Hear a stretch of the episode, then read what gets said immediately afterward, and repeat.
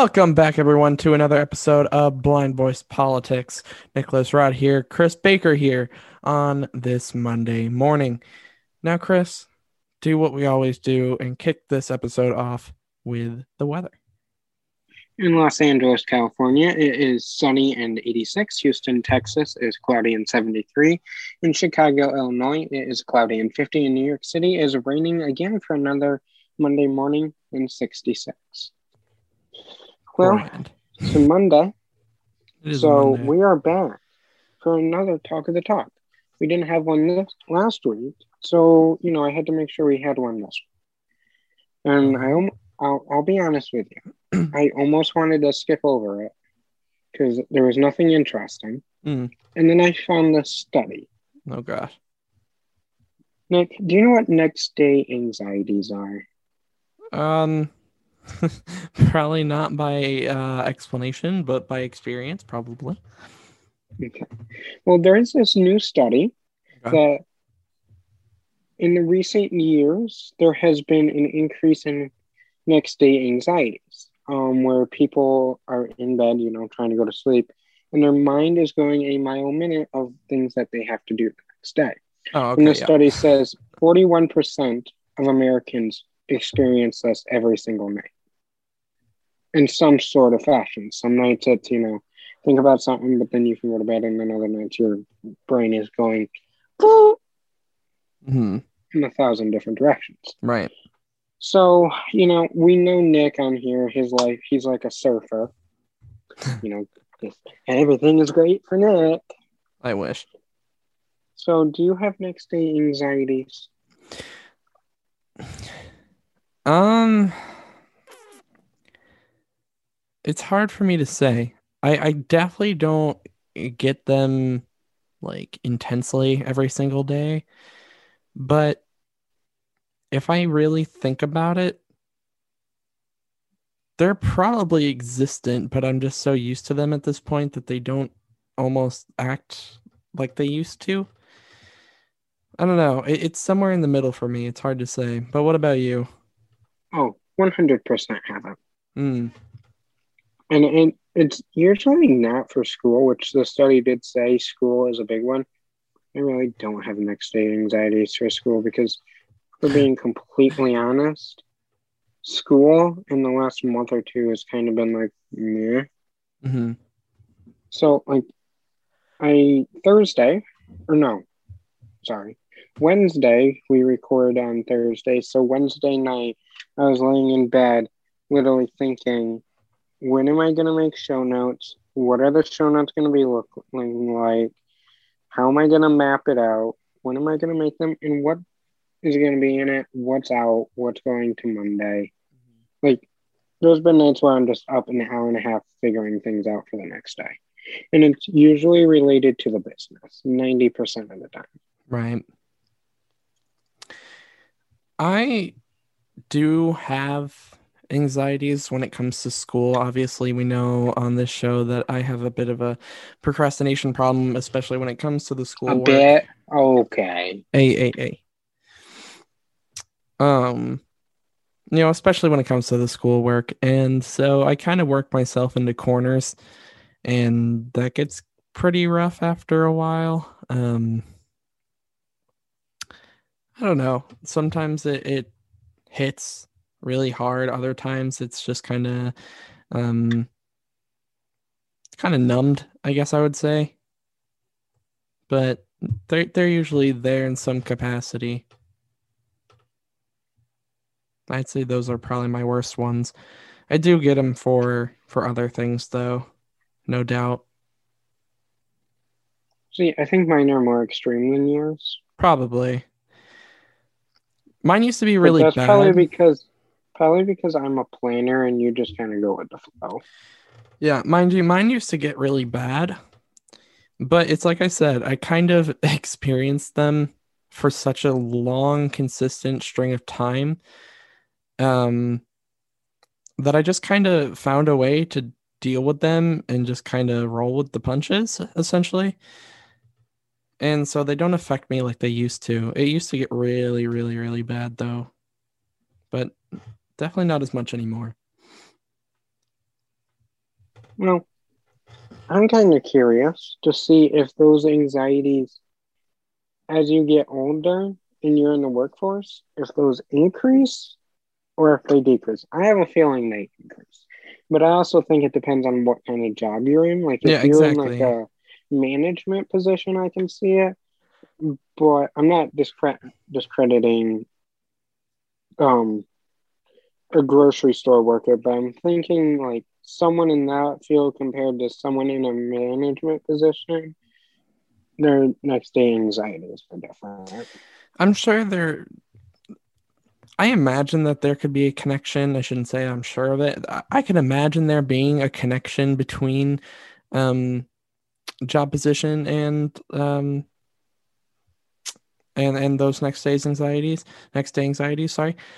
Um, and I also think it has to do with, like you said, what kind of person you are, uh, planner versus kind of go with the flow and things like that there there have there has to be factors to it i would think to really make it uh better or worse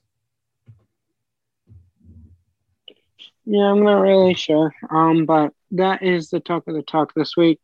So we both have next day anxieties. I wonder, 41%, you know, when you first think about it, that seems awfully high, but I think it's kind of low, yeah yeah I, especially in the times that we live in. I was thinking about it as we were talking about it because yeah when you first said 41% that felt a bit on the low end for me but or a bit on the the high end sorry um but as our conversation continued i was kind of going over it in my head and it, i actually would imagine that it would be higher Well, For- nevertheless, um, let's get into a COVID 19 update like we do every week. Um, Nick, why don't you start us off? all right so for our covid update this week we have over 125 million people receiving at least their first shot to this point that is equal to more than 50% of adults across the country The seven day average for cases right now is about 68,500, and the seven day average for deaths is right around 700. Moderna has said they will be making a booster shot available in fall, and the Johnson and Johnson vaccine is still on pause. You've probably heard a lot of noise from some House Democrats that they're going to uh, send a bill forward that would introduce four additional justices to the Supreme Court. But it's important to understand here that the House Speaker, Nancy Pelosi, has already said that she's not going to allow that bill to even come to the floor of the House. Um, we have a bit of that audio right here, and we'll play it now. In answer to your question, I have no plans to bring it to the floor. No. She didn't even give her full support of the idea either. She said it's not out of the question and the idea is worth studying.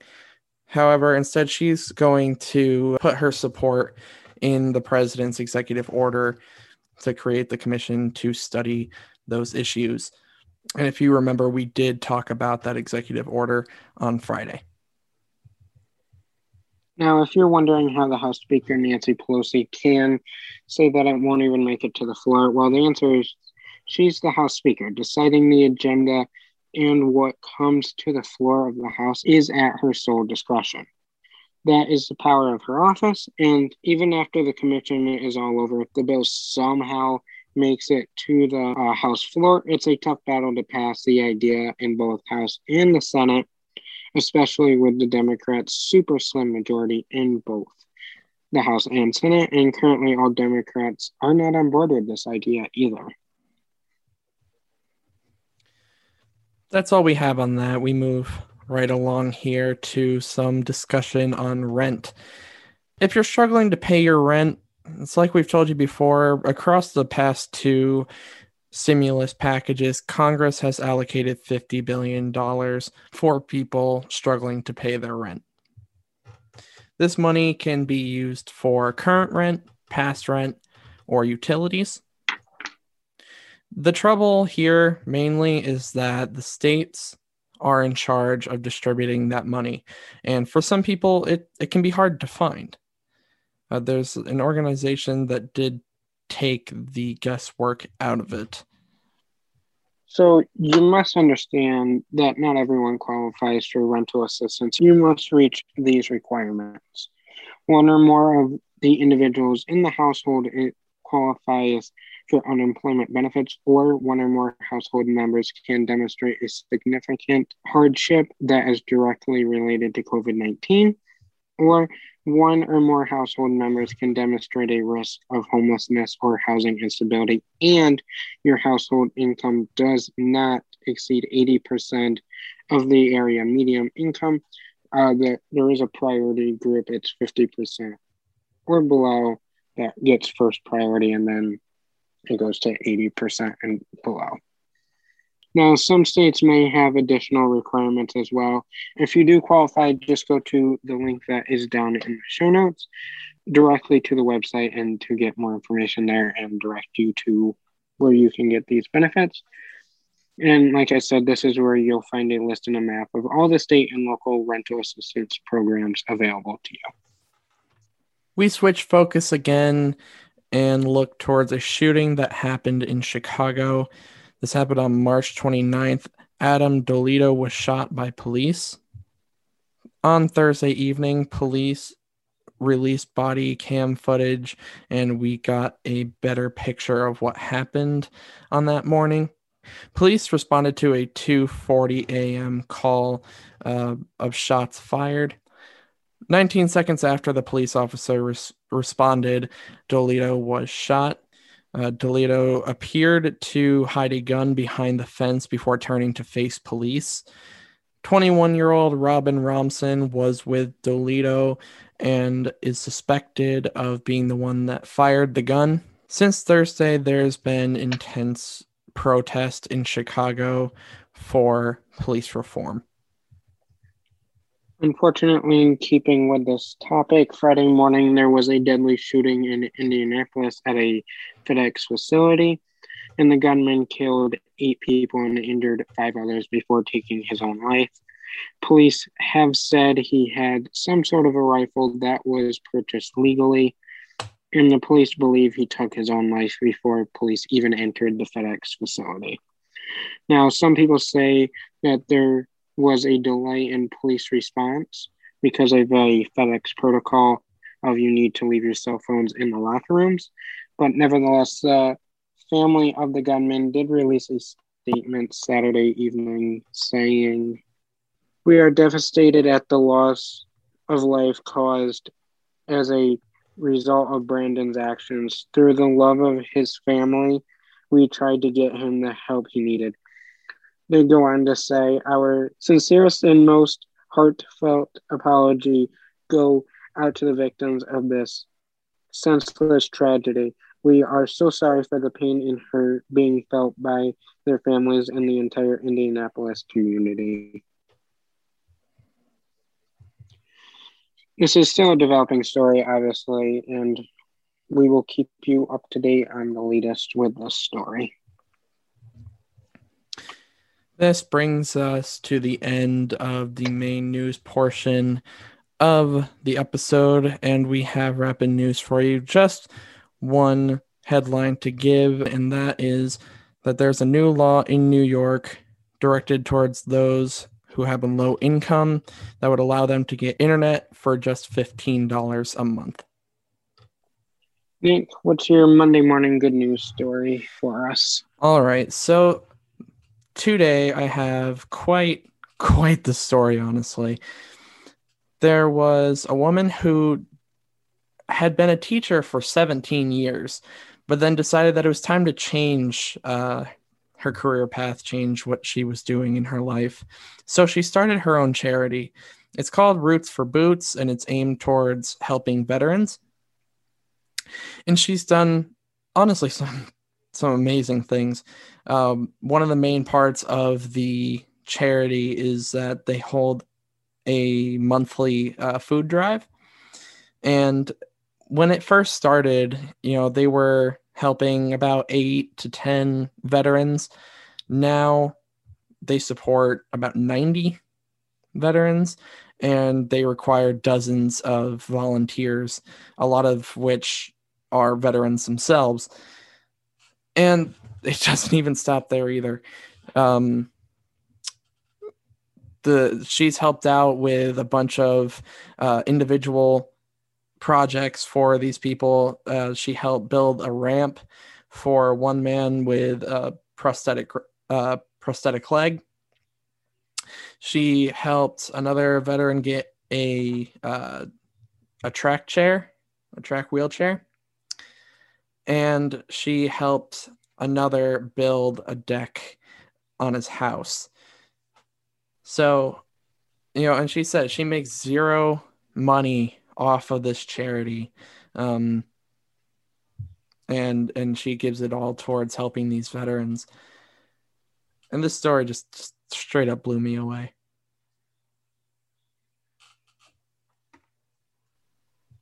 So essentially, she's like a jack of all trades here.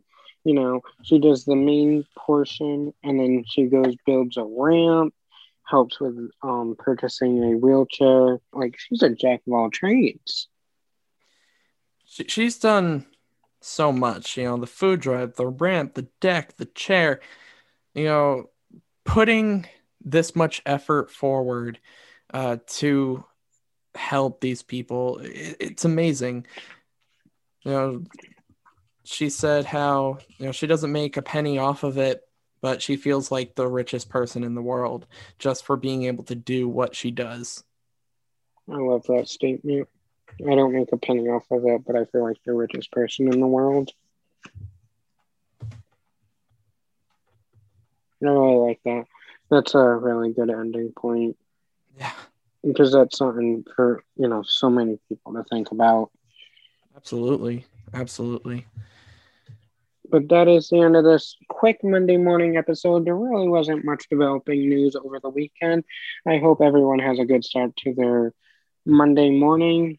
Um, we will see you back here Wednesday for another dumb law. As usual, you know what to do by now. Follow us on our Blind Boys Politics Twitter account for the latest 24 hour breaking news so you're always in the know. Follow us on our personal accounts to see what we're up to. Check out Nick's new vocal cover on his YouTube channel and make sure you subscribe. But until Wednesday morning, see ya. Later, guys.